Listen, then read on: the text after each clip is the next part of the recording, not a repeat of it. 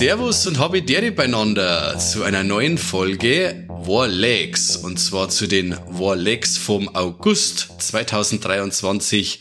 Mache natürlich wieder nicht allein. Der Corby ist mit dabei. Servus und habe Dere Corby. Ja, servus Mike. Mich freut's, dass du mich extra mitgenommen hast in die Warlex und ja, unbedingt. nicht. Nein, ja, draus bleiben müssen. Ja. Bloß man nicht in jeden rein, oder? Nein, nein. Äh, Gerade bei ihm ist das immer so eine Sache, gell? Ja. du, unsere Aufnahmezeit ist halt momentan auch, ist jetzt gerade auch ein bisschen ungewöhnlich Sonntag in der Früh. Der ist doch hundertprozentig liegt ja noch irgendwo, oder? Ich, du, versteh Kuis aktuell noch, äh, während wir hier aufnehmen, Gräuboden Volksfest. Da habe ich auch schon den ein oder anderen Besuch abgestattet. das heißt, du meinst quasi, es ist ein Dusel, dass wir zwei heute überhaupt zusammengekommen sind, oder? Ja, oder ein Glück, weißt du, vielleicht habe ich nur ein bisschen Restalkohol drin und dann dadurch bin ich viel witziger wie sonst. Das äh, nicht so, nicht, nicht so bierernst. und ist da nur momentan? Ja, das wollte ich nämlich ärgern und sagen. Ich habe hier äh, auch wieder mein Temperaturmesser. Er zeigt gerade 25,1 an. Äh, ja. Also Celsius. Und drunter äh, ist ein ähm, traurig dreinschauender Smiley, der 71% Luftfeuchtigkeit erzeugt. Und so wie der Smiley guckt, fühle ich mich gerade. ich wollte gerade sagen, der Smiley, das kann mein Gesicht sein. Das ist schon heiß, gell? Ja, Wahnsinn. Du wieder direkt neben der Heizung, oder? Ja, Gott, die läuft jetzt momentan nicht, aber mein Büro, das ist oben oft, die hat so eine Glaskuppel, fast schon so ah. Filtergartenmäßig und äh, gut, jetzt brennt es zwar gerade nicht hier, aber man kennt, dass einen ganzen Tag einer brennt über und äh, ja, so 27 Grad. Ich sitze quasi so richtig beim eigenen Saft und tröpfel da so dahin. Ah, schön. Äh, ihr müsst euch das gerade bildlich vorstellen, ihr, ihr lieben Hörer da draußen. Oder schreibt uns mal drunter, wie ihr momentan mit den Temperaturen umgeht. Also, ich glaube, keiner äh, im August könnte äh, sagen, dass das nicht ein Wolleck ist. Das ist, ja. Wolleck ist das ah. heiß. Und vielleicht haben wir auch noch Wolleck ein paar heiße Filme gesehen. Wie schaut's denn bei dir aus? Hast du irgendwas Heißes mitgenommen im August? Äh, jede Menge. Vier Stück habe ich diesmal dabei. Okay. Unterschiedlicher können, könnten sie nicht sein. Und ha, jetzt ist die Frage, mit was fangen man oh. Ich habe was Deutsches, ich habe was, was ist das? Äh, ich glaube Skandinavisches. Dann habe mhm. ich äh, die zwei Blockbuster des äh, Julis und August dabei. Oh. Was würdest du denn gerne hören? Äh, zuerst fangen wir mit der Doku Nein, ich hab, äh, äh, Deutsches gesagt, nix also, Doku. Ja, ich hab mir gedacht, vielleicht, weil jetzt was zu paar Sachen aufzählt, aber Doku war gar nicht dabei, vielleicht ist noch nicht dabei. Dann mach was also Deutsches. Also kurz, das Skandinavische ist tatsächlich etwas Doku-like. Ja, aber das haben wir schon wieder, so, weil du fangst mit dem an. okay, na gut. Ähm, ich habe den Film Triangle of Sadness gesehen. Ah, okay. Hat mich schon seit längerem interessiert, hat ja unter anderem den, ähm, na, wie heißt der, die Goldene Palme gewonnen in Cannes. Hm ist ein Film vom Ruben Östlund, der schon dafür bekannt ist, dass er sehr äh, gesellschaftskritische Filme macht. Also ich glaube, er hat schon mal einen gemacht, der direkt die Kunst angreift, ähm, The Square. Weiß nicht, ob der das was sagt. Na. Wobei äh, sagen muss, während ich den Film geschaut habe, habe ich mal die ganze Zeit überlegt, ob sie den überhaupt der Kane oder du dir anschauen würdest, weil ich glaube, das ist so eine, so eine Art von Film, das da dich überhaupt nicht interessieren.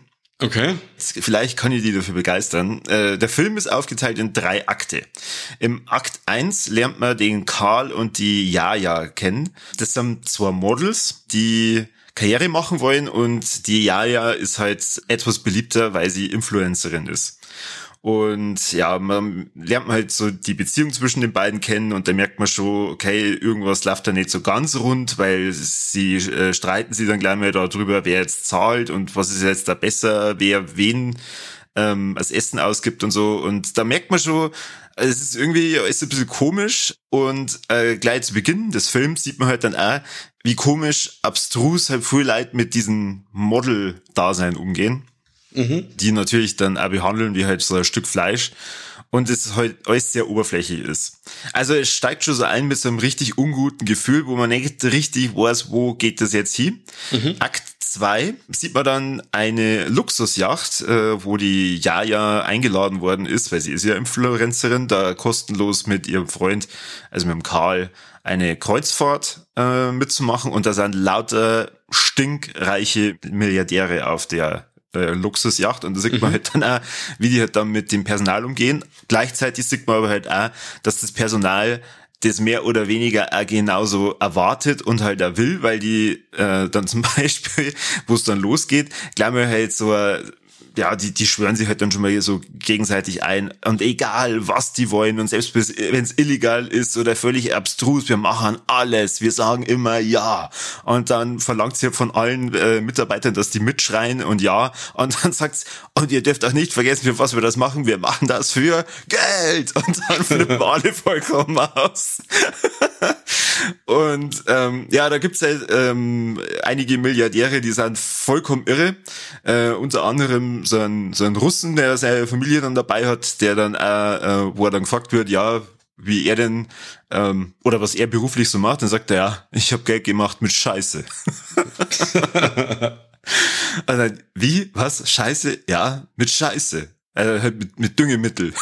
ah, im wahrsten Sinne des Wortes quasi. Genau, dann gibt's dann nur so irgend so ein englisches Paar, äh, wo es dann am einst mal irgendwie Opa und Oma äh, machen da bei der Kreuzfahrt mit, richtig nette Leid und wenn's dann die fragen, ja und wie habt ihr Geld verdient? Ja, mit Handgranaten. Also ist schon sehr gesellschaftskritisch im Endeffekt, oder? Ja, aber das ist ja praktisch nur so zum Kennenlernen von den Charaktere. Ja. Dann der Kapitän, gespielt von Woody äh, Harrelson, also äh, auch kein Unbekannter, no. ist ein äh, ziemlich besoffener Kapitän und der halt äh, auch nicht viel peilt.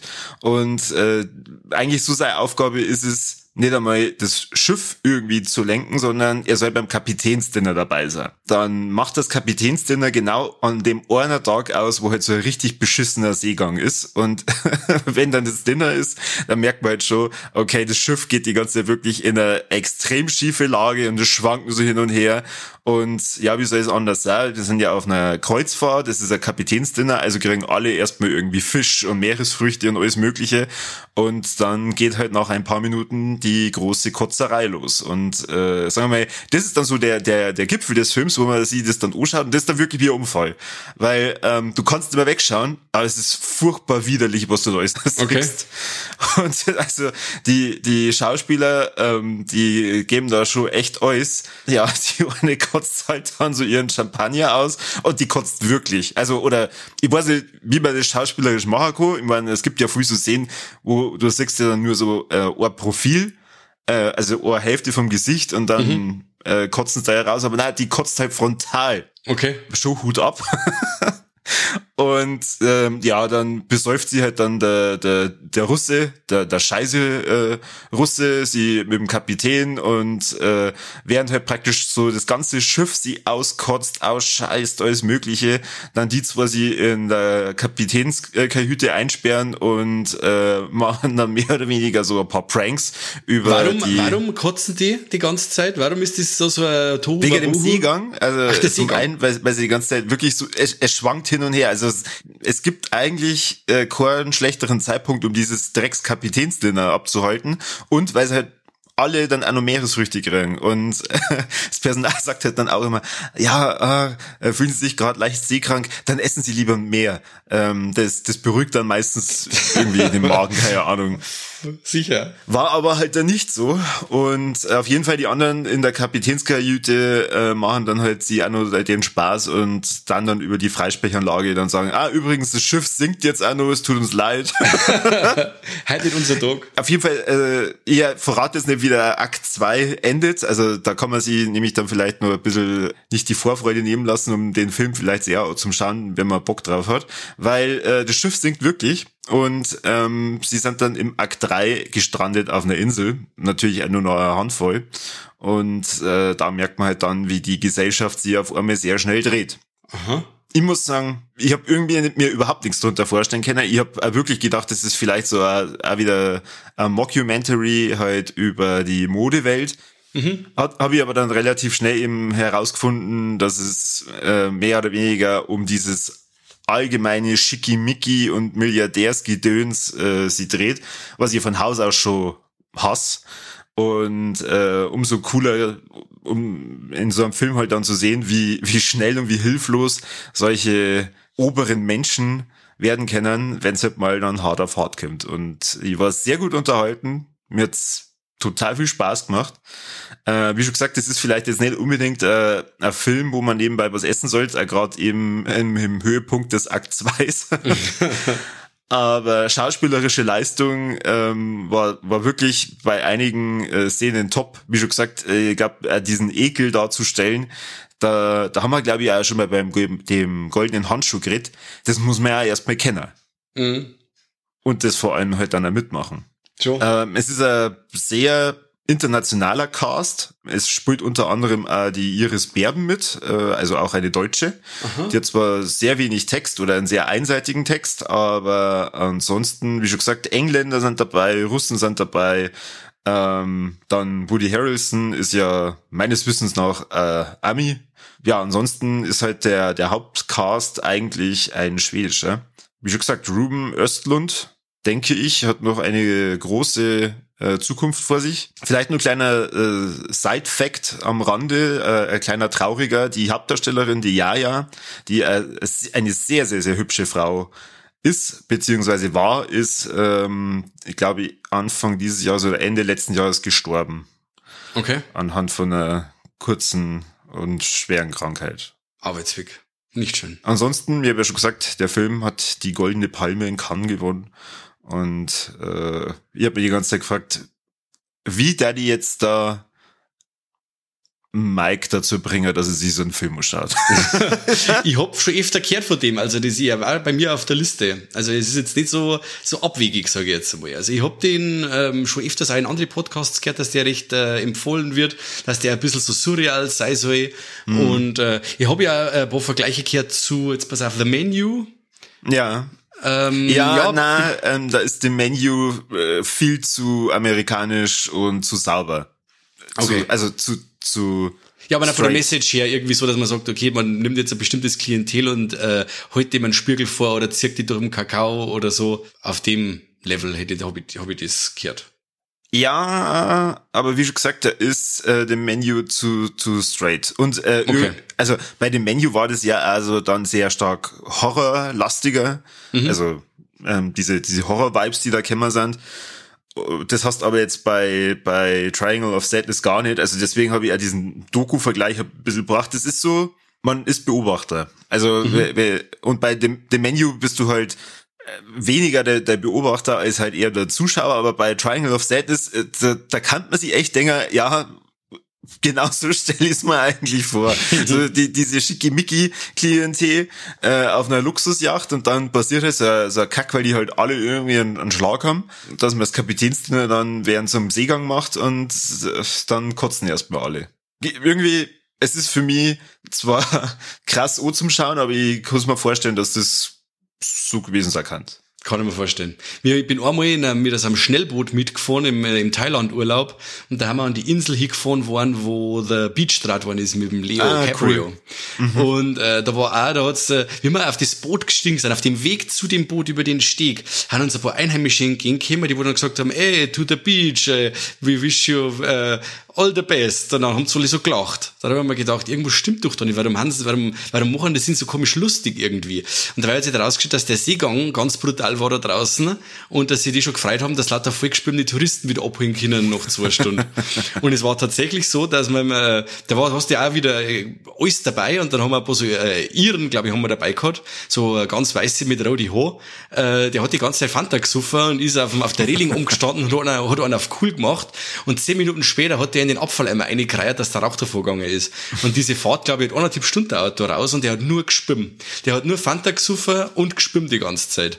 Und dann dieser Geruch, der sich da auf dem Schnellboot ah, breit ja, gemacht hat. Wahnsinn. Wahnsinn. Das war krass. Ich habe ganz lang kein Fanta mehr trinken können. Dieser äh, orange Duft mit äh, Kotze-Geschmack, das äh, hat sich in meiner Nosen ewig lang festgefressen gehabt. Oh. So viel zu unserem Ausflug zu The Beach. Scheiße. Okay. Ja, ähm, wie schon gesagt, ich weiß nicht genau. Ich glaube, du darfst anfangen, den Film zu schauen und nach zehn Minuten darfst erst mehr ausmachen. Weil ich glaube, okay. dass du über diesen Akt 1 nicht, nicht drüber kommst. Herausforderung ich, angenommen. Ja, ich, ich kann es mir nicht vorstellen. Äh, okay. Ich meine, gut, du bist schon hart im Nehmen, du hast dir ja Fraktus dann angeschaut. Puh. Aber bei Triangle of Sadness ist für mich ganz schwierig einzuordnen, ob dieser Film wäre, den du dir anschauen darfst und okay. ob dir dir dann tatsächlich auch gefallen hat. Schau mal. Wie gesagt, ja. ich, ist der irgendwo drin momentan? Bei Prime. Ich gucke. Gut, dann sag du mir, oh, was hast denn du Interessantes gesehen? Äh, ich fange jetzt einfach mit meinem aktuellsten Film an. Ich war jetzt auch mal wieder im Kino mhm. äh, und hab mir die Turtles angeschaut. Teenage uh. Mutant Ninja Turtles Mutant Mayhem. Das ist, also Animationsfilm kann man nicht sagen, das ist eigentlich ein Zeichentrickfilm, basierend auf äh, unser aller äh, Jugendhelden, den Turtles. Ich fand den Film hervorragend. Also ich, ich bin eigentlich mit der Prämisse hingegangen, okay, der Trailer war cool und ich gehe jetzt mit meinem Burm ins Kino. Cool war es ja schon, wie wir ins Kino reisen und lauter Männer mit ihren Söhne drin gesessen sind. Da haben wir schon genau gedacht, okay, das sind lauter Männer, die auch diesen Cartoon gesehen haben aus die äh, 80er und 90er, die diese Filme aus den 90er gesehen haben und die mit den Comics aufgewachsen sind und jetzt einer Brut quasi auch an die Turtles ranführen wollen und ja, genauso war's auch. Ich war auch, auch, auch einer davon quasi. Aha. Der Regisseur ist der Jeff Rowe. Der hat auch den unglaublich tollen Animationsfilm gemacht, die Mitchells gegen die Maschinen, der auf Netflix läuft. Den Super. haben wir schon mal drüber geredet, gell? Der war hervorragend. Ja. Und auf das habe ich mal gedacht, weißt du was, das probieren wir, ähm, weil auch diese ähm, Produzenten mit Seth Rogen und auch die Synchronstimmen, John Cena als Rocksteady, haben wir gedacht, das, das probieren wir aus, das schauen wir uns an. Und ich war wirklich positivst überrascht. Äh, erstens ich so der, der Zeichenstil äh, macht den Film so unglaublich dreckig, ähm, die, die Figuren von die Turtles sind eben wirklich Teenager, werden also so Grischblatt irgendwie wegen so dargestellt wie echte Teenager, rennen auch daher wie selbige und äh, es macht halt riesen Spaß. Jede Action-Szene, jede gruselige Szene wird durch irgendeinen blöden Spruch aufbrochen und äh, also für Kinder ein Riesenspaß und Erwachsene genauso. Cool. Der hat eine Freigabe ab sechs. Äh, mein Bub ist jetzt fünfeinhalb. Der hat den gut verkraftet, sage ich jetzt einmal. Also ich habe gefragt im unterm Film, ob alles passt und die gesagt, na, aber super ist er, super ist er. Hoffentlich dauert er noch ganz lang. Wir haben auch diesem Jahr ein paar Änderungen äh, bei die bei die Figuren. Die April O'Neil ist jetzt kein, äh, weiß ich nicht, zwei Meter große äh, barbusige oder großbusige, rothaarige, sondern einfach ein ganz normaler, also ein Teenager der versucht im Leben glatt zu kommen, ist er dunkelhäutig und also wie gesagt, sie haben so ein paar schon so Änderungen haben es drin, dass das Ganze an den momentanen Zeitgeist ein wenig angepasst ist, aber es stört überhaupt nicht. Also es wird jetzt nie plakativ irgendwas gemacht, sondern es fügt sich alles so schön in das große ganze Ei. Und das muss man dem absolut zugute halten. Und äh, da haben sich ja schon ganz viele Leute im Vorfeld aufgeregt, eben mit der dunkelhäutigen April O'Neil. Aber wer die Comics aus die 80er kennt, der weiß, dass die April O'Neil aus der Zeichentrickserie nicht dem entspricht, was die, die Zeichner damals im Sinn gehabt haben für sie. Also das passt schon, ist so leid. Was wir jetzt nicht dabei haben, ist der Shredder. Und die lieben Shredder als Antagonist für die Turtles. Dafür haben wir Superfly der sich ungerecht behandelt fühlt oder von der Menschheit ausgestoßen fühlt als Mutant und schaut andere Mutanten um sich, um die Menschen entweder auszulöschen oder äh, sie selber zu verändern oder die Menschen dann als Haustiere zu halten, dass quasi die Mutanten über die Erde herrschen können. Okay.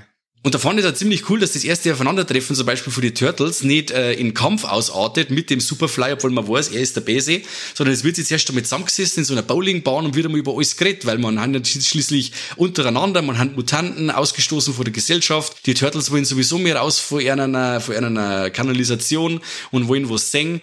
Und äh, so wird sich erst einmal ausgetauscht und jeder sagt seine Beweggründe, wo es noch stört und was. Und fand ich total interessant, dass man nicht immer nur auf die Zwölf und alles nur mit Gewalt löst, sondern dass man dann auch mal sagt, okay, man hört dem anderen auch mal zu, bevor man ihm dann aufs Maul haut, weil man halt eben sagt, okay, man kommt mit denen, mit der Ideologie von dem jeweiligen nicht klar und es gehen man Leid zu schaden und dann müssen die Turtles natürlich eingreifen.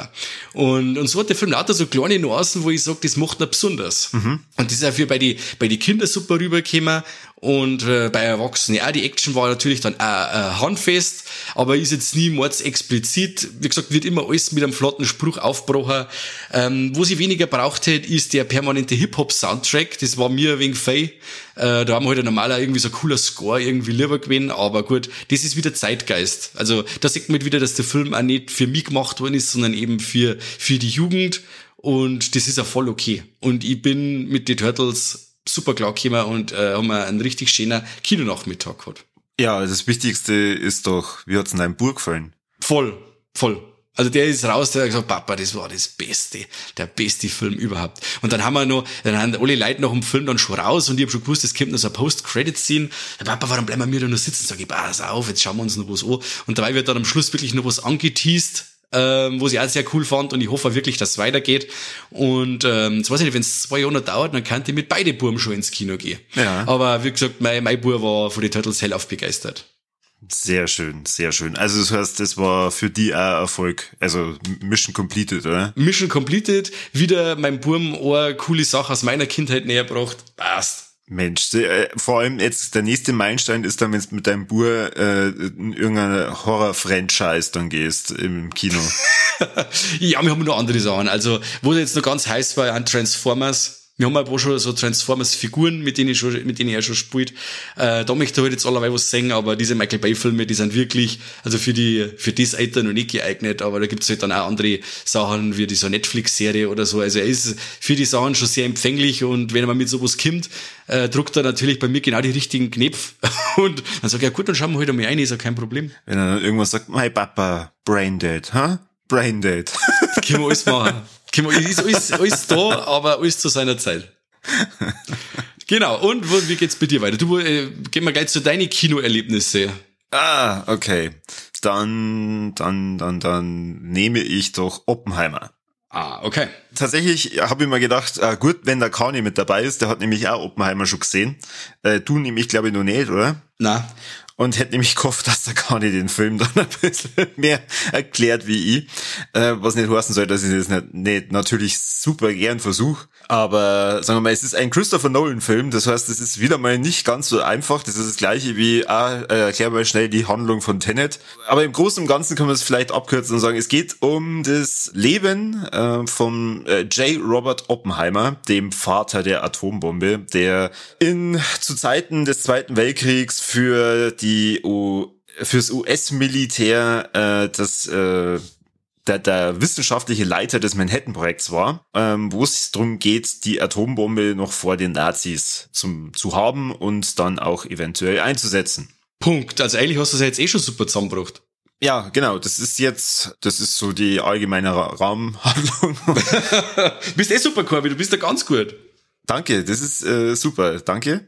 Äh, J. Robert Oppenheimer wird von Killian Murphy gespielt, ein perfekter Schauspieler, kann man sagen, für, für diese Rolle. Also Gerade wenn man sich Fotos von den vom echten Oppenheimer mit ihm da gegenseitig anschaut, äh, schon sehr gut getroffen. Seine Frau, die Kitty Oppenheimer, wird gespielt von der Emily Blunt.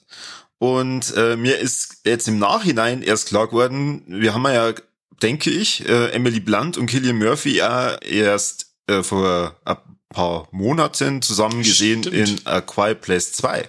Richtig. Ja, war ich sehr positiv angetan. Dann, was aus dem Trailer nicht so ganz hervorging, zumindest nicht für mich, mal abgesehen davon, dass eben die zwei besagten Schauspieler und damit Damon nur mitspielen, dass da so extrem viele weitere äh, großartige Schauspieler und Schauspielerinnen mit äh, von der Partie sind. Also da war ich schon jedes Mal als, als Film Kenner, in Anführungsstrichen Kenner, äh, schon begeistert, weil jedes Mal, wenn man dachte, boah, geil, Alter, das ist ja der Robert Downey Jr., dann, boah, Alter, geil, das ist ja äh, äh Florence äh, Puff, na, wie, wie nennt man Pugh. Die, äh, Florence Pugh. Pugh. Sag ich ja, Puff. von, von, von, von Midsummer. Und da war ja komplett Feuer und Flamme. Dann der, der Rami Malek spielt auch noch mit äh, in einer kleinen Rolle. Dann der Kenneth Branagh, Bren Branagh. Einfach nur Kenneth Brenner. Brenner, so spricht man aus. Mhm. Wo ich ja auch erst vor kurzem herausgefunden habe, dass der nicht nur Schauspieler ist, sondern auch noch Regisseur. Mhm. Ich bin jetzt mal begeistert von Ian Sick. Und bis heute weiß ich nicht genau, ob der eigentlich deutsche Wurzeln hat, weil ich hätte schwören können, dass ich den in vielen Zweiten Weltkriegsfilmen als, als astreinen Deutschen äh, interpretiert hätte. Okay. Vielleicht kann er es ja, vielleicht kann er Deutsch, kann ja sein. Aber auf jeden Fall Topcast. Was hätte man noch anders erwarten dürfen bei einem Christopher Nolan Film? Die 180 Minuten, die fordern einen schon. Also das, äh, muss man schon sagen, das ist jetzt kein Film, wo man sagt, ah, ich bin schon leicht müde, ich lasse den jetzt mal so nebenbei lachen. äh, man muss schon bei seinen, äh, bei all seinen Sinnen sein. Und wenn man dem Ganzen eben dann folgen kann, dann ist man drei Stunden lang top unterhalten. Also ich habe jetzt schon ein paar Kritiken gehört, wo es dann heißt, ah, so ab der Mitte vom Film verliert er sie dann so ein bisschen und dann erst später äh, fangt er sie wieder. Ja, aber das finde ich gar nicht so schlimm. Also es sind ja drei Stunden und äh, dass du jetzt nicht drei Stunden lang Feuer und Flamme bist, ich glaube, das ist ja irgendwann anstrengend für einen selbst. Und ich muss sagen, also gerade Kinoerlebnis, das war jetzt mein Kinoerlebnis für dieses Jahr. Also das war schon okay. sehr, sehr geil. Auch gerade mit dir habe ich ja schon mal drüber geredet. Mir hat mhm. eigentlich der, der Trailer absolut kalt gelassen. Ich habe mir halt gedacht, mein Gott, warum muss man jeden Scheißdreck verfilmen? Durch den Film habe ich aber jetzt erstmal begriffen, was das ja eigentlich für Ausmaße hat. Dann auch diese ähm, die, dieses Worst-Case-Szenario, das die in dem Film dann kurz besprechen, das übrigens auch im, im Trailer kurz vorkommt, deswegen äh, kann ich das ruhig benennen, ohne dass ich jetzt da groß spoiler. Er hat halt Angst gehabt, ähm, dass es so eine ganz, eine ganz, eine ganz, äh, ich glaube irgendwie 0,0001 äh, Wahrscheinlichkeit gibt, dass sie eine Kettenreaktion auslösen und dass dann diese diese Atomexplosion nie wieder endet. Und mhm. das, dadurch hätten sie halt die komplette Erde eigentlich zerstört. Okay. Und wenn du dir halt dann denkst, ja, okay, wir machen jetzt diesen Versuch und wir wissen, also es ist ja, es ist unwahrscheinlich, aber es ist nicht komplett unrealistisch und es ist schon, das ist einfach übel. Und ich habe mir dann danach halt ja, ein paar Dokus angeschaut, äh, ähm, wie es halt dann da weiterging, ähm, weil es sie, das war ja nur der Anfang, die Atombombe. Sie haben ja dann auch nur die, die Wasserstoffbombe gemacht und so. Und wenn du halt dann das, das anschaust, auch das Wettrüsten zwischen USA und Russland, puh, das ist schon alles echt übel. Mhm. Du hast nicht vor, dass du da jetzt dann irgendwie demnächst mal anschaust, oder? Na, na, das ist nicht mein Thema. Ich muss ja, ja sagen, lieber, lieber Barbie. Dann lieber Barbie. Das ich darf mir jetzt von der Handlung her mehr mitnehmen, als wir drei Stunden. Und es ist ja sehr dialoglastig, die Gaudi, oder? Ja, es Eigentlich ist nur ein Wissenschaftsfilm. Äh, ja, na, also na, du, äh, man, man, ich, also wie schon gesagt, für, für mich war es irgendwie die, die perfekte Mischung. Man mhm. hat halt das Gefühl, wenn man aus dem Film rausgeht, dass man ein Stück weit intelligenter geworden ist. Muss, ich, muss ich halt auch sagen, mein, abgesehen davon, dass man natürlich wahnsinnig viel lernt. Also das ist für mich so ein astreiner Film, den man sich mal in der Schule schauen sollte. Okay. Äh, mal abgesehen davon, dass wahrscheinlich äh, in, in jedem Schuljahr mindestens einmal Schindlers Liste angeschaut wird. Echt, ist das so? Bei mir war das damals so, ja. Und ich weiß nicht, ob ich es im Podcast schon mal gesagt habe, aber bei, bei Schindlers Liste sind wir leider nicht ganz fertig geworden. Und für mich hat der Film ganz lang da geendet, genau. wo die ins KZ reinkommen. Ja. Ich hab gedacht, scheiße, was ist das für ein Film? ja, bei uns war, war eben damals die Diskussion, ob wir mir den anschauen oder nicht. Äh, und da wir mir sehr viel potenziell rechtes Gedankengut bei uns in der Klasse gehabt haben, mit bestimmten Personen, haben es dann das lassen. Wobei ich sagen muss, auch grad bei solchen Leuten hätte dieser Film gezeigt werden müssen. Aber gut, das ist, jetzt geht's um einen Oppenheimer. Ja, gut, äh, gerade in der Schule ist ja ähm, dann teilweise schwierig, äh, gerade bei solchen Themen, ob die Leute dann auch ernst bleiben, ob da nicht irgendwie Unruhe entsteht. Ja. Und, ja. Aber also wir waren zu viert, äh, meine Frau und ich und nur befreundetes Pärchen und alle waren waren begeistert der Xav, von dem befreundeten Pärchen, äh, der, der Mo, er, der hat halt dann schon kurz mal äh, geschlafen. Aber 108 Minuten, mein Gott. Hat er sich einlullen lassen. Gut, wenn jetzt bei ja. drei Stunden mal eine Viertelstunde verschlufst. Das ist zum Beispiel schon ein Film, da kann ich mir vorstellen, dass er da schon gefällt. Okay. Ja, wie gesagt, der wenn er irgendwo läuft. Ja. Das ist, wie gesagt, mit, mit Avatar 2 war es ja eben dasselbe. Das ist, äh, da gehe ich nicht ins Kino, da zahle ich kein Geld, in Anführungszeichen, weil ich zahle ja für Disney Plus schon Geld, aber da warte ich, bis der irgendwo läuft und dann schauen wir das Ding mal an. Ja, ich hab halt, also Barbie habe ich mir ja schon gesehen, da können wir aber dann gleich nur drüber reden. Mir dachte, boah, das war jetzt für mich eher ein Kino-Reinfall, äh, einfach von der Stimmung her, erkläre ich aber dann auch gleich warum.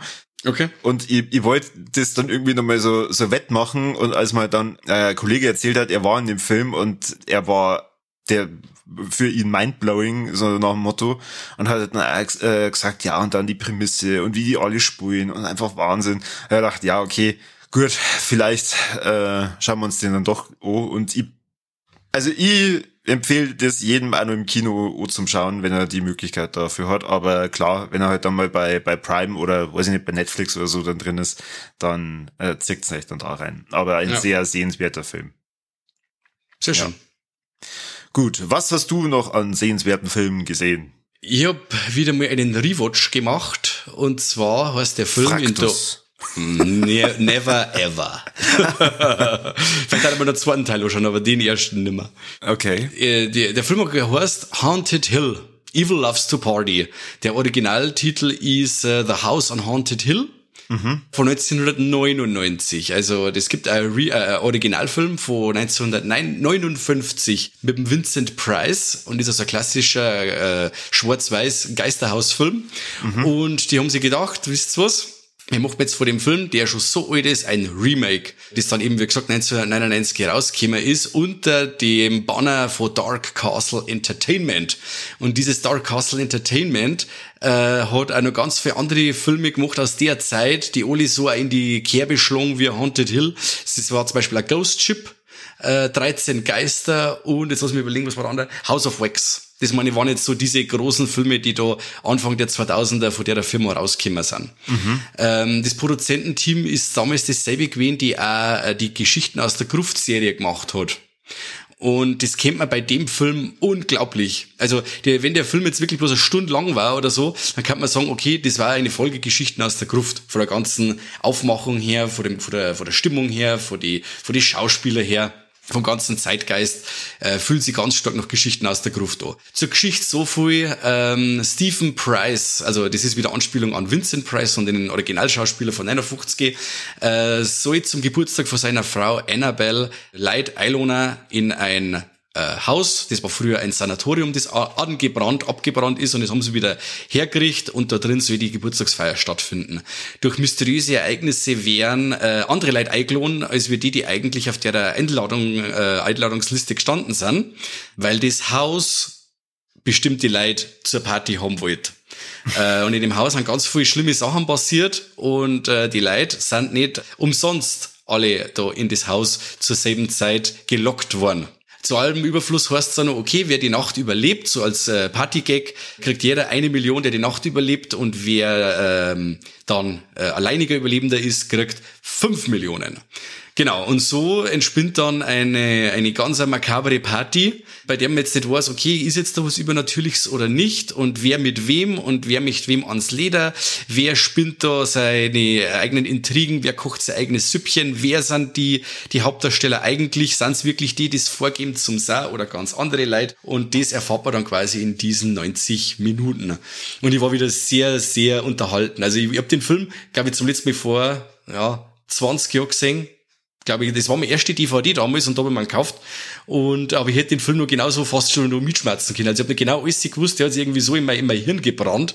War ein ganz ein starkes Ding. Äh, Atmosphäre technisch ist das ziemlich cool. Äh, alles total 90er es ist ähm, die, äh, die ganzen Bauwerke, die sind wirklich alles Sets, die wirklich cool ausgeleuchtet sind. Wir haben einen Jeffrey Combs als verrückten Arzt, der äh, ganz brutale ähm, Experimente an die äh, Insassen von der Irrenanstalt ähm, quasi äh, ausgeübt hat und das sieht man dann auch noch so in Flashbacks und es wird teilweise recht blutig. Wie gesagt, alles, was irgendwie handgemacht ist, von der, ist von der KNB FX Group, die ja auch die Effekte von From Dusk Till Dawn zum Beispiel gemacht hat und das passt immer alles.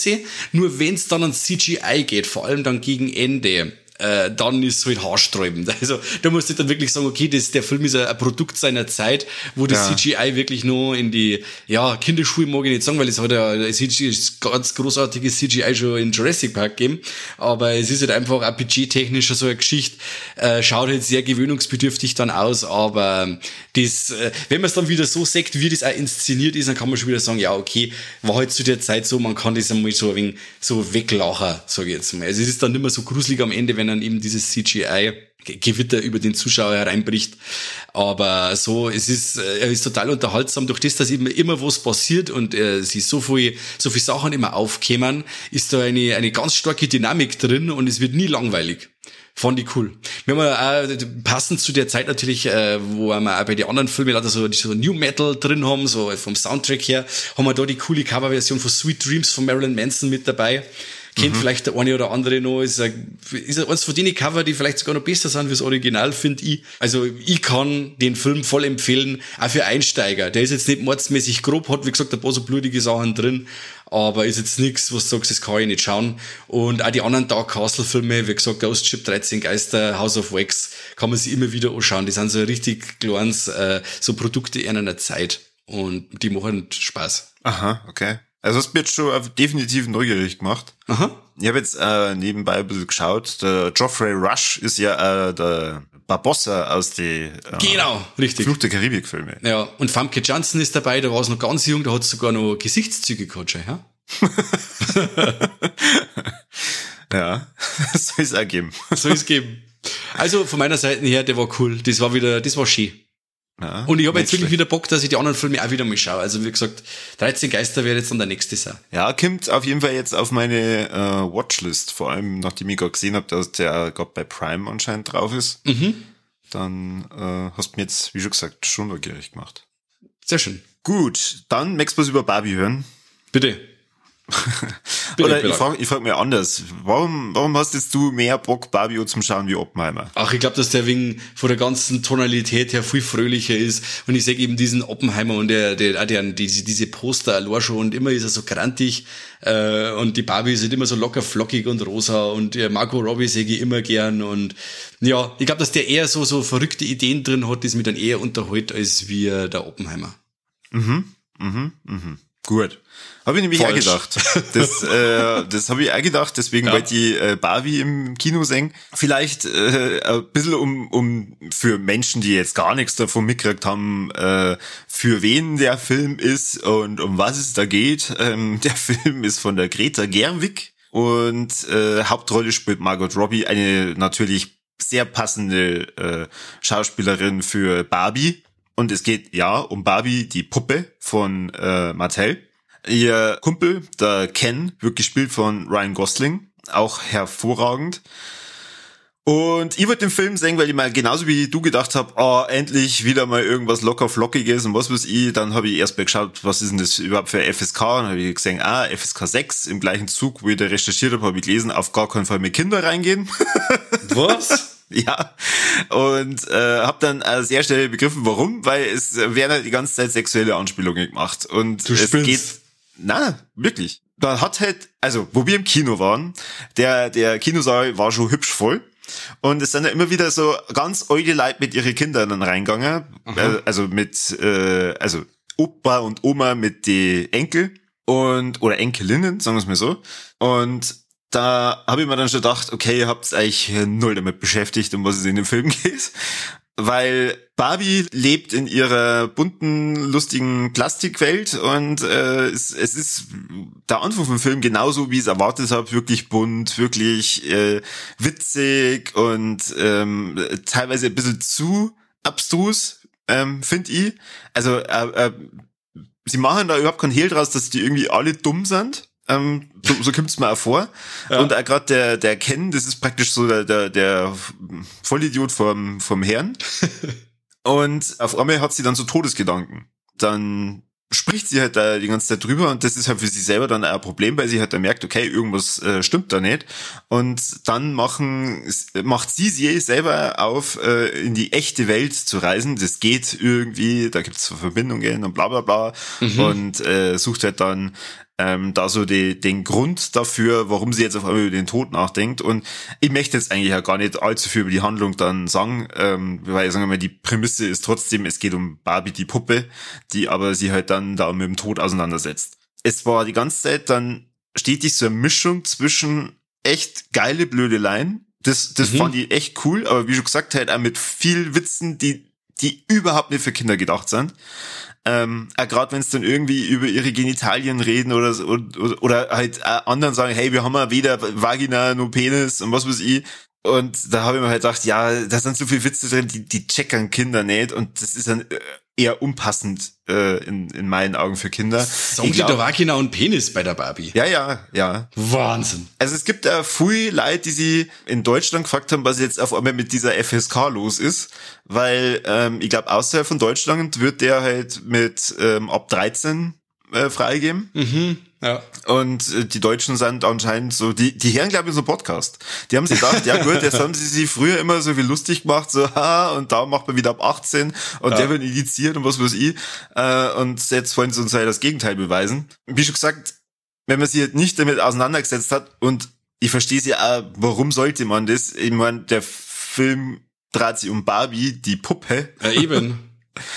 Aber na, bitte geht's nicht mit euren Kindern rein. Mit Teenagern, okay, ähm, ist vielleicht zwar dann auch ein bisschen strange, äh, in so einen Film zusammen mit seinem Teenager-Kind reinzugehen. Also da muss man schon ein sehr gutes Verhältnis haben.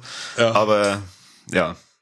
Ja, ist ja klar, ich kann es halt leider nicht verdenken, weil wenn der, der Durchschnittsdeutsche, das eine 2,6 Mal im Jahr ins Kino geht, dann schaut sich der vielleicht einmal einen Trailer an und dann rumpelt er da rein, vor allem, wo Barbie wieder seit, seit Jahrzehnten gespielt und äh, alle Mädels, die mit der Barbie gespielt haben, werden in den Film rumpeln. Und nehmen dann auch wieder eine die Kinder mit, so wie ich mit meinem Buch mit den Turtles. Gott, dass äh, da nicht um Pipis und Mumus gegangen ist bei den Turtles. Mhm. Gott sei Dank. Aber das mit diesen FSK-Einstufungen ist momentan sowieso ein wenig ein Witz. Wenn ich sage, Mac 2 ist ab 12 und da dürfen dann äh, die Eltern eine Kinder bis zur Freigabe, bis zum Alter ab sechs mit einnehmen, wo ich auch sage, ja, wenig seltsam. Aber mein Spezi, der wird heimgeschickt, wenn er mit seinem mit seiner 17-jährigen Tochter, die in 14 Tagen 18 wird, von Terrifier 2 äh, heimgeschickt wird, weißt du? Wo ich sage, wo, wo ist denn da dann die, die, die, der Sinn dahinter, hinter dem Ganzen? Das ist doch alles ein Witz. Ja. Jedenfalls ist, sei, sei mir dahingestellt, wenn da halt manche dann meinen, sie gehen mit ihren Kindern da rein, äh, bin ich dann gespannt, wie es dann diesen Kindern dann gefallen hat, weil für mich war es trotzdem ein Warleck, weil ich den Film nicht richtig bewerten kann es gibt viel, viel Passagen in dem Film, die waren genauso, wie ich es mir erhofft habe, super lustig. Dann spielt nur der Will Ferrell mit, der spielt den CEO von Mattel und ist halt also ge gewohnt Will Ferrell. Also das ist halt so wieder sein Humor und ich liebe den Typen und das ist super geil. Ich habe mir danach sofort äh, die etwas anderen Cops wieder angeschaut, ähm, weil, weil mir das so an, an ihn dann gleich wieder erinnert hat. Aber dieser, diese immer wieder aufkommende extrem ernste Thematik und dann auch über den Tod und was weiß ich, ähm, dann gepaart halt dann auch mit viel, in meinen Augen, zu strangen Humor. Also gerade dieses, sie sind alle halt super dämlich und äh, die, die, diese, diese Kens in dem, äh, in der Welt, die haben halt nun mal so, so eine extra Portion Schlag und das ist alles, weiß ich nicht, mir, mir, mir dann am, am Ende ähm, eine, zu krasse äh, Mischung gewesen aus halt, okay, ich, ich will eigentlich einen super lustigen Film abliefern, bringe aber halt dann diese extrem ernste Thematik dann da wieder mit rein. Mhm. Und dann auch ähm, so das Finale, das richtet sich jetzt eher an die Leute, die den Film halt dann gesehen haben, das war mir dann äh, viel zu viel. Also das, das war meine Frau hat, glaube ich, sogar äh, ein paar Tränchen dann verdruckt, aber ich habe mir dann gedacht, ey, was ist denn jetzt los? Mhm. Ist es jetzt echt äh, ernst? Äh, es geht am Ende des Tages immer nur um eine Puppe. Ja. Kannst du diesen Hype dann nachvollziehen, dass der schon eine über eine Milliarde jetzt eingespielt hat? Kannst du das nachvollziehen? Ja, wenn du halt dann anschaust, ähm, was kam so ja die letzten Jahre ins Kino und dann, was steht da für ein Franchise dahinter? Klar, also ist für, für mich außer Frage. Ich war damals, wo der erste Lego-Film rausgekommen ist, dreimal im Kino, ähm, wow. weil ich den so geil gefunden habe. Und dass da jetzt halt Leute diesen Barbie-Film dann also feiern und wie du auch schon sagst, jeder, der wahrscheinlich sie mal irgendwie mit dieser Puppe auseinandergesetzt hat, geht dann halt da rein. Ja, aber so kann man halt dann leider ganz schlecht vom Kopf stoßen, wenn man halt dann so ein Thema ausspricht oder so Themen mit drin hat, mit die heute halt, irgendwie ein wenig, ja, zu schwer oder unpassend vielleicht sogar sind für, das, für den Film. Mei, das ist jetzt da, da muss ich ehrlich sagen, das ist jetzt meine Meinung. Ähm, jetzt meine Frau oder meine, meine Schwiegerin, die haben den super gefunden. Die hatten je, jedem den Film uneingeschränkt empfehlen. Mhm. Die haben sich halt jetzt nicht so dran gestört wie ich. Ich muss jetzt sagen, ich habe mich halt da auf eine, eine reine Komödie ähm, gefreut und da war die Mischung für mich irgendwie zu, zu krass. Okay. Aber ich, ich kann es durchaus auch verstehen, wenn da viele Leute sagen, na, das war genau perfekt und äh, vielleicht spricht der Film halt auch mehr Frauen an. Ähm, kann auch durchaus sein. Das stimmt, ähm, du bist überhaupt nicht Zielgruppe. Ja, das kommt auch noch mit dazu. Ich muss, äh, da muss ich jetzt auch noch mal sagen, obwohl die, obwohl die, die Margot Robbie liebe, fand ich den Ryan Gosling besser. Okay. Hey, dann machst du es halt jetzt einfach so, jetzt gehst du dann mit deiner Frau einfach mit den Turtles. Und dann mhm. bin ich gespannt, was dann sagt. Dann kommst du aus und sagst, wow, leck, der war super. Und sie kommt dann aus und sagt, also einen Krampf habe ich schon lange nicht mehr gesehen. Na, ich glaube, Turtles gefällt ihr auch. Ähm, ah, okay äh, da wo sie halt dann eher sagt, ah, was, was, war, was haben wir uns da neulich angeschaut, wo sie dann gesagt hat, ah, voll der, voll der Scheiß und äh, typisch, dass dir das wieder gefällt. Ich glaube, das war Triangle of Sadness. Ah, okay. Da, das, da, bei, bei, das ist halt dann so eine Art von Film, da fragt sie sich dann, warum macht man sowas? Ja. Aber es, wie schon gesagt, war, war für mich, ähm, war leck, weil ich, ja, er fällt für mich nicht in die Kategorie äh, äh, Top-Film. Also ich kann ihn nicht uneingeschränkt empfehlen. Ähm, wie schon gesagt, geht's bitte nicht mit euren Kindern da rein. Und er war aber auch jetzt nicht scheiße. Also da, dafür hat der Ryan Gosling viel zu gut gespielt. Und ähm, auch, wie schon gesagt, Will Ferrell top. Margot Robbie hat auch bewiesen, sie kann halt auch sehr, sehr lustige Rollen äh, neben der, der, wie heißt der Harley äh, Quinn, Quinn gespul, äh, spielen. Ja, ja, Punkt. Okay. Schon. So, äh, weg von Barbie, wahrscheinlich hin zu irgendwelchen Slashern, oder? Ja, aber eher was, was, was Exploitatives habe ich jetzt. Ich habe nur zwei so richtig schmierige Dinge angeschaut. Da ich, ich weiß nicht, ob es irgendjemand da draußen auffällt, aber ich gehe jahremäßig nach hinten und jetzt äh, kommt quasi der nächste Film, das ist ja Haunted Hill von 99. Jetzt springen wir nach 1981 und zwar haben wir angeschaut die Rückkehr der Zombies. Uh, okay. Endlich wieder mal. Äh, der Originaltitel, gut, der Originaltitel kann ich, Volle Notte del Terrore, gut, habe ich nur aussprechen können, also die Nacht des Terrors. Und äh, in Englisch heißt der Burial Ground von 1981. Okay, warum hast du dann auf Deutsch die Rückkehr der Zombies? ja, das ist die deutsche Titelschmiede, ist immer was Besonderes. Immer. Die haben ja aus Dawn of the Dead zum Beispiel nur Zombie gemacht oder so. Also die Deutschen, die, die haben das drauf. Ähm, der Regisseur ist Andrea Bianchi. Und der ist auch schon bekannt für lauter so, so exploitatives und äh, schmieriges Filmwerk. Und mhm. äh, die Rückkehr der Zombies ist genau sowas. Also ich habe wieder einen Riesenspaß gehabt mit diesem Film, weil der einfach genau das hat, was ich an so an dieser Art italienischen Zombie-Film mag. Also die Zombies sind oberschmierig, obermadig, äh, richtig schön, äh, mit äh, Make-up zugeleistert von oben bis unten. Die Story passt auf einen Bierdeckel und zwar äh, so ein Archäologenteam äh, grabt so, so Grabplatten aus, die das Ende der Welt voraussagen durch das Auferstehen der Toten. Und was dort natürlich die Toten, während diese Grabplatte geöffnet wird, sie stehen auf. Und mhm. die sind ganz schön viel, weil das Ganze ein Burial Ground ist rundherum. Also, Freunde, und zur selben Zeit ähm, tun auf dem Gelände daneben ein paar so schicke Mickey High Society äh, Typen und Damen wollen eine Party feiern. Das ist auch einer beschissener wie der andere, ein Schauspieler schlechter wie der andere, aber im Außentanz die ganze Zeit knockert sind und also Unterhaltungswert, wenn man auf so so niederes äh, Filmwerk steht, da ist man genau bei dem Film richtig. Also ähm, Dialoge eher mittelmäßig. Wir haben sogar noch ein wenig Inzest mit dabei. Äh, der Schauspieler Peter Bark, der im Film den Michael spielt, der ist in dem Film, ich glaube, so wie das, ich weiß nicht, was der einen Achtjährigen darstellen oder so und der war aber zu der Zeit durch so also irgendein Gendefekt, war der glaube ich schon 28 oder so. Und der ist dann scharf auf seine Mutter und lauter so Sachen. Also ein richtig, richtig grober Film. Und natürlich okay. dazwischen nur die ganzen Zombies, die unsere Partygäste ans Leder wollen. Und das ganz schön grob. Also wir haben da splittertechnisch von Ausweitungen, Enthauptungen, ähm, ja, Kopfschüsse, wir haben da alles drin, wo es das Blätterherz begehrt. Also so richtig Itali, Italo-Zombies Anfang der 80er, so, so wie das sein muss.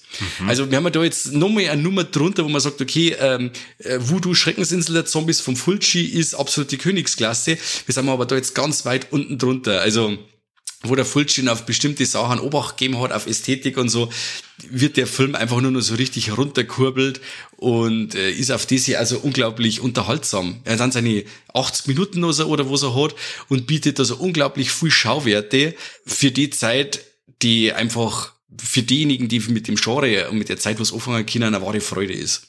Ein normaler, der schaut sich den Film wahrscheinlich an und sagt, ah, so ein Scheißdreck, was schaust du wieder für ein Gramm vor? Aber ich habe bei dem Ding wieder einen Riesenspaß gehabt. Ja, schön. Sehr schön.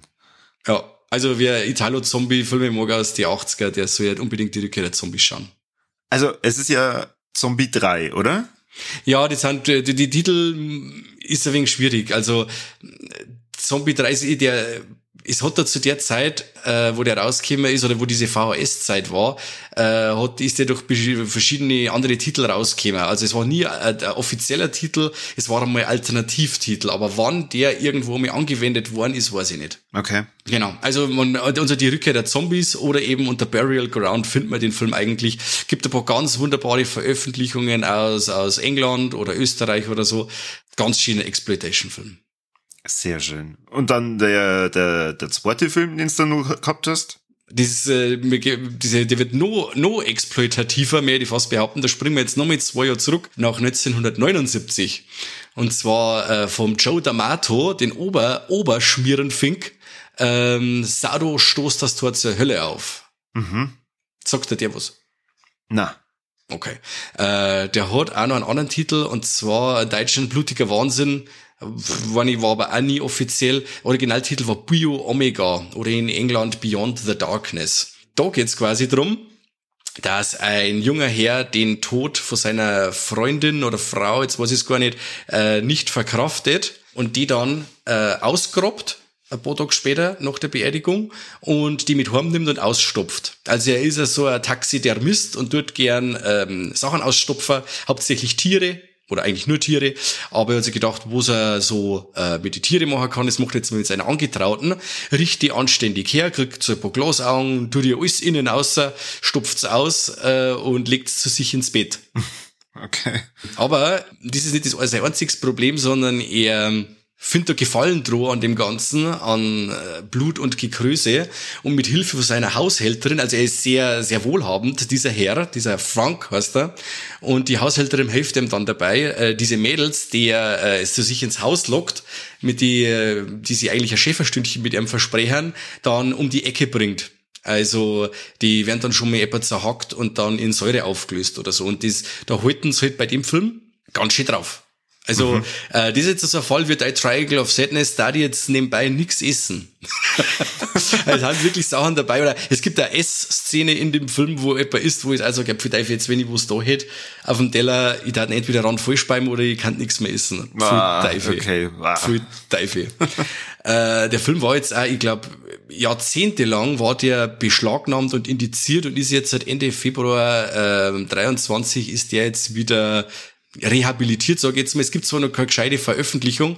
Ich habe da so eine Blu-ray aus, aus Österreich und die hat's gibt's jetzt schon länger und deswegen habe ich mir den angeschaut. Musik ist von Argentos Haus- und Hofband Goblin.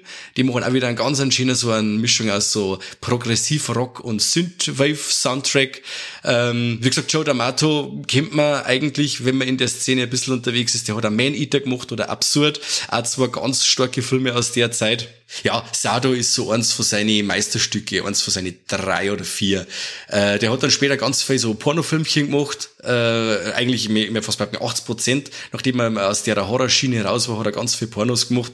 Äh, mit dem Rocco Schifredi, kenne ich nicht, habe ich mir sagen lassen, dass es den gibt, den Schauspieler. Ja, Und ja. mit dem hat er ganz ja, viele ja. Filme gedreht. Ja, ja. Aber wie gesagt, Sado hat keinen guten Ruf äh, auch in der Horrorfilmszene, weil viele finden ihn zu langweilig. Er hat auch ein paar so langwierige Passagen drin, für das, dass er nicht einmal, ich glaube, was dauert dann? Jo, der dauert tatsächlich 94 Minuten. Aber er hat wirklich ein paar so Passagen drin, die recht dialoglastig sind. Die Schauspieler sind nicht die besten, aber das wisst man ja, dass das nicht immer ausschlaggebend ist für einen guten Film aus Italien aus die 80er oder End 70er. Ähm, dafür haben die Splatter-Szenen super umgesetzt. Wie gesagt, der Soundtrack von Goblin passt wie die Faust aufs Auge. Das ganze Treiben ist obermorbide. Wie gesagt, nix essen. Ähm, und man mehr nach dem Film eigentlich gern duschen gehen. Ein richtig grober Hund. Ein richtig grober Hund. Und ich habe wieder richtig Spaß gehabt damit. Das wäre ein richtig geiles Zitat auf einer Blu-ray. Man, Schon, man will nach dem Film duschen gehen. ja, Ski. Ski. Ich kann zwar verstehen, wenn viele Leute sagen, sie, oder einige Leute sagen, sie kommen mit dem Film nicht klar, aber es ist ein, ein Produkt seiner Zeit und er hat so viel wirklich Schauwerte drin und Abstruses und Brutales und auch effekttechnisch kann er so viel abliefern, wenn er die, die, äh, der Frank, seine Freundin oder Frau quasi dann ähm, ausstopft und so, da halten sie halt voll drauf, also mit aus äh, alle Innereien raus und so und das Gehirn rauslassen durch die Nase und da wird halt immer voll drauf gehalten und die Effekte sind wirklich superb. Oder dann auch, wenn diese Dame, die besagte, in der Badewanne aufgelöst wird. Also ist richtig, richtig stark gemacht und äh, hart. Hart zum Schauen. Ja, schön. Ja. schön. Ja, haben wir ja wieder eine richtig bunte Mischung, hä? Absolut. Mach ich nur das Finale. Ich habe gesagt, ich habe noch einen deutschen Film dabei, also einen deutschen ja. Film von äh, Robert Schwentke. Den kennst du vielleicht äh, durch ein paar andere Werke. Hat unter anderem Red gemacht, äh, älter, besser, härter. Ja, ja, tatsächlich. Genau, oder RIPD oder so. Ähm, oder DP. Was, ach, was weiß ich. Mit dem Jeff Bridges. Der ja. mit dem äh, Ryan Reynolds. Ja, mit dem Jeff Bridges. Ah, sehr gut. Mhm. Ja, den kennt man. Genau. Aber über den will ich halt gar nicht reden. Ich will über der Hauptmann reden. Hat vielleicht der eine oder andere schon mal gesehen auf Prime, wenn er so durchgeswitcht hat, ist so ein, äh, ein Titelbild, wo ein, äh, ein Auto von einigen Nazis gezogen wird und oder deutschen Soldaten, sagen wir es mal so. Und äh, der Hauptmann äh, ist ein 119 Minuten langer Film, der sich um den Willi Herold dreht, gespielt von Max Hubacher. Der Willi äh, Herold ist ein Gefreiter, der auf der Flucht ist. Es ist so zwei Wochen vor Kriegsende und ähm, er äh, flieht vor ja irgendeinem Hauptmann, der ihn erschießen will. Er versteckt sich in einem Waldstück und äh, als er dann so ein bisschen auf der Flucht ist, äh, findet er dann irgendwann ein, ein Auto, das offensichtlich einen Unfall gehabt hat. Da drin findet er dann ein paar Äpfel, da freut er sich natürlich drüber, dass er was zum Essen hat. Und er findet aber auch einen Koffer mit einer Hauptmannsuniform. Und zwar von mhm. der äh, Luftwaffe. Er zieht sie die dann an und äh, Schauspieler dann so ein bisschen, also für erstmal für sich und dann auf einmal äh, kommt aber dann ein ja, ich kenne mich da richtig gut aus, ein anderer Gefreiter, der äh, versprengt wurde und halt nach einer Gruppierung sucht, dass er, dass er halt dann wieder bei der Wehrmacht mitmachen darf. Mhm. Findet halt dann ihn und meldet sich halt dann gleich mal ganz gehorsam, äh, ja, zu gehorsam. Und äh, weil der Willi Herold äh, natürlich nicht auffliegen will, dass er selber Gefreiter ist und er diese Hauptmannsuniform hat, macht er halt dann einfach mit. Und äh, so äh, scharen sie dann einige äh, um ihn herum. Ein paar vermuten zwar dann schon, ob er da nicht wirklich schauspielert, aber machen das halt dann alles mit, weil er, Schau er schauspielert so gut, dass er halt dann auch noch behauptet, er hat einen äh, Aufklärungsauftrag von ganz oben, also vom Adolf Hitler persönlich. Mhm. Und dadurch werden ihm halt mehrere Tore geöffnet. Und der damit er sie beweisen kann, zirkt der ziemlich krasse Sachen ab. Also er scheut dann auch keine, keine Morde und nix. Das Ganze beruht auf, also zumindest so habe ich es dann gelesen, tatsächlich äh, wahren Begebenheiten. Also das scheint so auch passiert worden zu sein. Und äh, er hat unter anderem ein äh, Flüchtlingslager gesäubert. Äh, na, oder? Was, was Flüchtlinge, irgendwelche oder oder Kriegsverbrecher, irgendwie sowas, äh, die eigentlich unter dem Schutz gestanden sind von der Justiz. Und ähm, er hat aber halt dann da gesagt, na, er hat da einen viel höheren Auftrag und sie müssen ihm äh, äh, gehorchen und dann lässt er halt da erstmal alle Gefangenen durchschießen. Er spielt nur mit äh, Frederik Lau, äh, den äh, kennst du und liebst du ja auch. Du hast ja einige Filme von ihm angeschaut und bist ja Fan. Mhm, ja, einer von den Guten. Ja, äh, unter anderem steigt nicht aus. Ja, der war ganz stark. ähm, der ist natürlich immer cool, wenn man sieht, aber auch der Max Hubacher spielt sehr gut. Dann spielt nur der Milan Peschel mit, habt ihr vielleicht auch gesehen, der hat einen äh, sehr markanten Gesichtsausdruck. War wieder mal ein, ein krasser Film. Ähm, ist war der auch in so Kapitel unterteilt? Ich glaube schon. Und jedes Mal kommt eher so ein ganzer basslastiger Sound, wenn dann irgendwie dieser, dieser Kapitelwechsel war. Und mhm. der hat mich auch immer so, äh, so zumindest ein bisschen an Tarantino erinnert, aber auch nur minimal. Und ja, ich fand den ziemlich krass und äh, ziemlich gut. Ähm, am Anfang habe ich mir gedacht, oh, was wird jetzt das für äh, Theater werden? Also zumindest am Anfang habe ich echt mir gedacht, ah, okay, äh, wenn der Film jetzt so bleibt, dann schaut ihr wahrscheinlich ab der Hälfte aus. Aber es wird halt dann immer spannender, weil du natürlich ja wissen willst, okay, warum wird jetzt er auf einmal da so, so krass, weil er war ja eigentlich selber auf der Flucht, also er wäre ja eigentlich erschossen worden mhm. äh, und, und zickt jetzt da so, so krasse Sachen ab. Also äh, wieder sehr, sehr sehenswert und ich äh, war positiv angetan. Hast du jetzt wahrscheinlich noch nicht gesehen, oder? Na, na, na. Na, wie gesagt, wo kann man den sehen? Äh, bei Prime war der jetzt. Aha. Also der ist immer wieder aber mal drauf. Vor allem 2017 ist der Film ähm, im Toronto Film Festival ähm, zum ersten Mal vorgestellt worden und 2018 kam er nur in die Kinos, aber das heißt, der ist jetzt auch schon ein paar Jährchen alt. Okay. Na, sagt man gar nichts, nie gehört. Wenn er dann mal unter die Augen kommt und du 190 Minuten lang Zweiten Weltkrieg Spaß haben willst, dann bitteschön. Wie gesagt, die nächsten Weltkriegsspaß, den haben wir das mit Blood and Gold wahrscheinlich. Aber Kabi, unsere Sehgewohnheiten sind so unterschiedlich, dass wir von jeder Folge, die wir miteinander aufnehmen, noch mehr voneinander lernen können und Sachen uns auf die Watchlist schreiben können, wo der andere nie drauf gekommen war. Schau. Ja, ja, ich bin schon ganz angetan. Du hast mir äh, heute auch mehrere Porno-Tipps gegeben. äh, Du schaust quasi gerade die Filmografie vom Joe D'Amato durch, oder? Ja, ähm, da, da weiß ich ja dann, was ich heute den restlichen Sonntag mache. Du, was wächst denn bei dir der Hitz da? Bleib auf der Couch und schau ein bisschen Schweinskram. Genau, richtig. Heißes Wetter, heiße Filme. Genau, und wenn mich dann meine Frau fragt, äh, was ich da gerade tue und wie ich auf die Idee komme, dann sage ich, ja, der Mike hat mir das empfohlen. Nein, nein, nein, nein, nicht der Mike. Du musst sagen, das ist Recherche für einen Podcast. Das kommt immer gut. ja, gut. Ja, aber du hast es ja schon gesagt, eine sehr bunte Mischung. Schon. Mich hat brennend interessieren, äh, Barbie oder Oppenheimer oder beides, äh, liebe Leute, habt ihr das schon gesehen? Was ist eure Meinung dazu? Ja. Habt ihr vielleicht einfach wieder mal zu kritisch auf Barbie geguckt und das ist der lustigste Film des Jahres? Ja, weil du so Filmwissenschaftler bist und du kannst der Filme schon normal gar nicht mehr anschauen und richtig Spaß dabei haben, sondern du bist nur am Analysieren. Ist wahrscheinlich. Ja, also mir, mir, hat jetzt die Regisseurin zum Beispiel gar nichts gesagt. Ähm, ja. Da habe ich auch den, den Hype nicht so ganz drum verstanden. Aber ja, wie schon gesagt, ja. es ist kein Kinderfilm und äh, dieses Hin- und Herwechsel, das hat mich irgendwie gestört. Ja.